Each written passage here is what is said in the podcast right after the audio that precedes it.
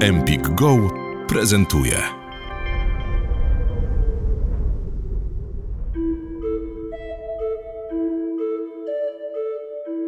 Cześć, z tej strony Maciek Piera z kanału Szczytomaniak.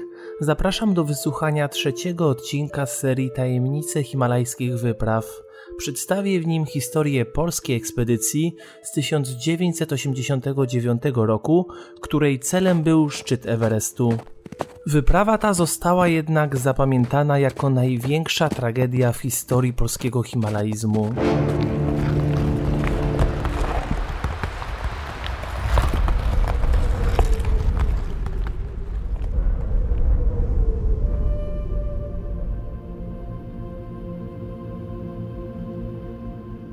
Mount Everest, najwyższa góra świata, przyciąga Himalajstów jak magnes.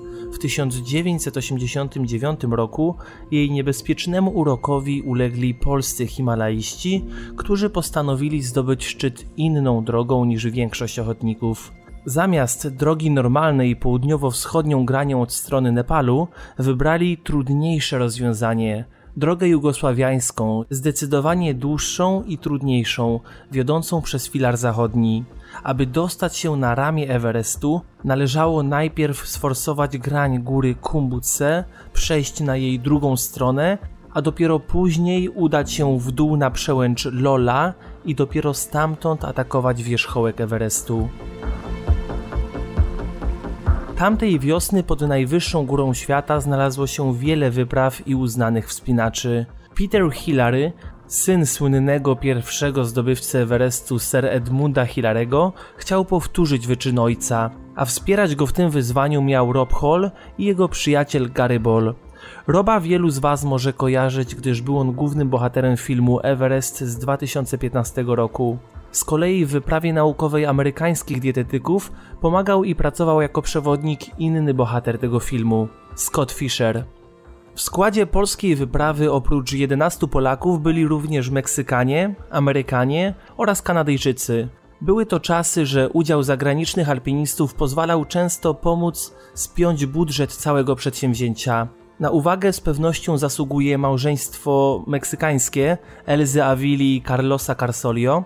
Mężczyzna znalazł się pod Everestem z bardzo ambitnym planem. Chciał zostać pierwszym reprezentantem Ameryki Południowej, który stanie na wierzchołku najwyższej góry świata. Drugim ważnym takim celem marketingowym do zrealizowania był zamiar przejścia do historii Himalajzmu jako pierwsze małżeństwo na szczycie najwyższej góry świata. Wśród polskich uczestników nie brakowało doświadczonych, sprawdzonych wspinaczy, tak zwanych starych wyg.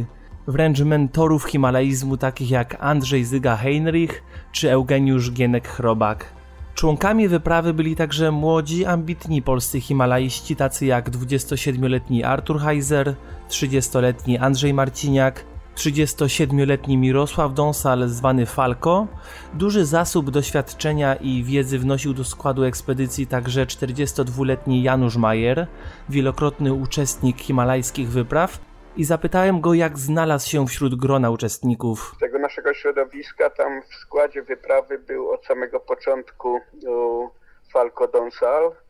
Natomiast myśmy z Arturem Heiserem no, dołączyli tak yy, no, w ostatnim właściwie momencie, nie? Wyprawa była już zorganizowana, to znaczy Gionek Chrobak plus ci chłopcy z Trójmiasta, oni zorganizowali tą wyprawę, myśmy tam tylko jakiś ten swój wkład włożyli i żeśmy do, do tego dołączyli. Artur chciał aklimatyzować się przed tym, jak miał pójść na południową ścianę Lotse razem z Krzysiem Wielickim na wyprawę Messnera. No a ja tak sobie wymyśliłem, że, że pojadę na ten Everest. 26 marca postawiono bazę pod Everestem na wysokości 5350 metrów. Himalaiści zamierzali iść drogą jugosławiańską, ale w razie komplikacji postanowili, że w jej górnej części będą kontynuować wspinaczkę kuluarem Hornbeina. 1 kwietnia kierownik Eugeniusz Chrobak Zygmunt Zyga Heinrich, Jacek Jezierski i Andrzej Marciniak założyli obóz pierwszy na wysokości 5850 metrów na przełęczy Lola. Natomiast obóz drugi już 4 kwietnia postawili Artur Heiser i Mirosław Donsal na wysokości 6850 metrów. Pogoda jednak nie sprzyjała śmiałkom, którzy walczyli ze wzmagającym się mocno wiatrem i następnego dnia powrócili do obozu pierwszego. 14 kwietnia w końcu wiatr ustał i Himalaiści założyli obóz trzeci na wysokości 7200 metrów, niżej niż oczekiwano, gdyż zaledwie 5 godzin wspinania od położenia dwójki, jednak z powodu braku lin alpiniści nie byli w stanie tego dnia wyjść wyżej. 18 kwietnia meksykańskie małżeństwo Elza i Carlos wyruszyło z bazy w górę. Przed ich odejściem Elza prosiła Mirka Donsala o rozmowę, którą ten odnotował w swoim dzienniku. Coraz trudniej jest mi zrozumieć jego postępowanie. Jeszcze przedwczoraj Elza poprosiła mnie o chwilę rozmowy, proponowała mi wspólne wspinanie z Carlosem, motywując to swoją słabą formą. To dla mnie za ciężkie, już nie mam siły, to mnie zupełnie wykańcza. Bez mała błagalnie brzmiały jej słowa. Wiem, Elza, ja to wiem, ale co na to twój mąż? Czy to jest również jego opinia, czy tylko twoja? Moja, ale z nim porozmawiam. Bylebyś tylko ty się zgodził. Najpierw z nim porozmawiaj, powiedział Mirosław Falco Donsal. Niestety Carlos nie wyraził na to zgody. Inni sądzili, że Carsolio postanowił, że wraz z żoną zostaną pierwszym małżeństwem na wierzchołku najwyższej góry świata i nie chciał słyszeć o żadnych problemach żony. 20 kwietnia Mirek Donsal napisał w dzienniku Dziadki osiągnęły wreszcie trójkę, brawo, i odgrażają się, że jutro, ho ho ho, założą obóz czwarty. Daj Boże zapał i zdrowie naszym starszym kolegom. Znaczyłoby to wtedy, że już na nas najwyższa pora, bo co wymyśli Carlos z żoną, nikt nie wie i wiedzieć nie potrzebuje. Działa kolega meksykański w sposób bardzo egoistyczny i już na niego nie liczę.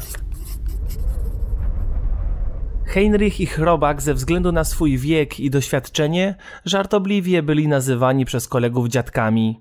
Jak powiedzieli, tak zrobili. 21 kwietnia został założony obóz czwarty na wysokości 7500 metrów i w swoim dzienniku tak podsumował to Donsal.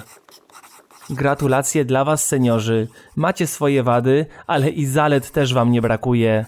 Zwłaszcza, że jak mówi Gienek, jutro chcecie pracować a nie zjeżdżać od razu do domu. 22 kwietnia, mimo złego stanu zdrowia Elzy, Carlos postanowił ruszyć z nią w kierunku obozu czwartego.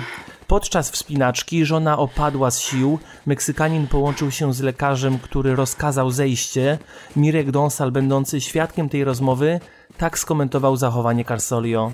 Boże, jak ja nie lubię tego typu tępych niedorozwojów, bez krzty wyobraźni. Niechby już poszli do lasu drzewo rąbać, niechby podrywali dziewczyny na plażach, a nie udawali tutaj, że są, kim nie są. Biedna mała.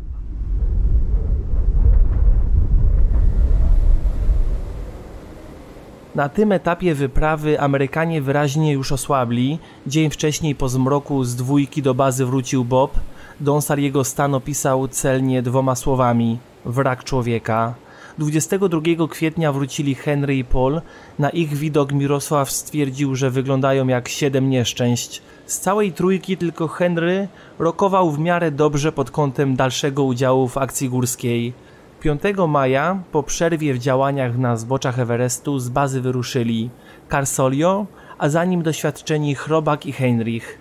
6 maja Sławek Łobodziński z powodu choroby opuścił bazę i tą smutną informację tak podsumował Donsal. Dzisiaj Sławek, jutro, pojutrze kto? Chyba Amerykanie, którzy też tu tkwią niczym piąte koło wozu. Niby chcieliby, a nic im nie wychodzi. Zawsze coś stanie na przeszkodzie. Jacyś tacy przedszkolni są. Wysłuchałeś fragmentu odcinka podcastu Empik Go. Słuchaj całości w aplikacji Empik Go. Pobierz aplikację i zarejestruj się już teraz. Wybieraj spośród tysięcy audiobooków, e-booków, audioseriali i podcastów. Masz 7 dni za darmo.